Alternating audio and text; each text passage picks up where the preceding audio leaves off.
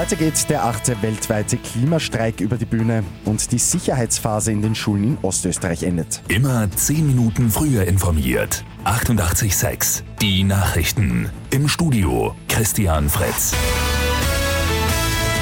Die heimischen Fridays for Future Bewegungen rufen heute zur Teilnahme an der achten weltweiten Auflage des Klimastreiks auf. In Wien etwa beginnt die Aktion um 12 Uhr am Praterstern, führt dann über den Ring bis zum Heldenplatz. Dort gibt es dann auch die Abschlusskundgebung.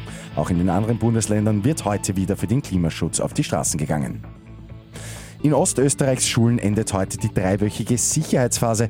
Allzu viel ändert sich aber nicht. Ungeimpfte SchülerInnen, also auch alle unter 12-Jährigen, müssen weiterhin dreimal pro Woche testen. Für Geimpfte entfällt diese Testpflicht. Außerhalb der Klassen müssen alle Kinder und Jugendlichen weiterhin Masken tragen. In der zweiten Runde des ÖFB Cups hat es am Abend die letzten zwei Spiele gegeben. Rapid Wien setzt sich gegen die Admira in der Verlängerung mit 2 zu 1 durch. Der Lask gewinnt gegen Stripfing-Weiden mit 3 zu 0.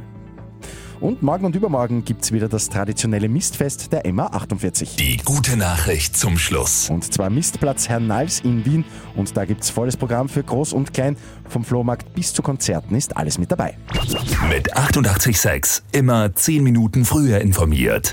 Weitere Infos jetzt auf Radio 886 AT.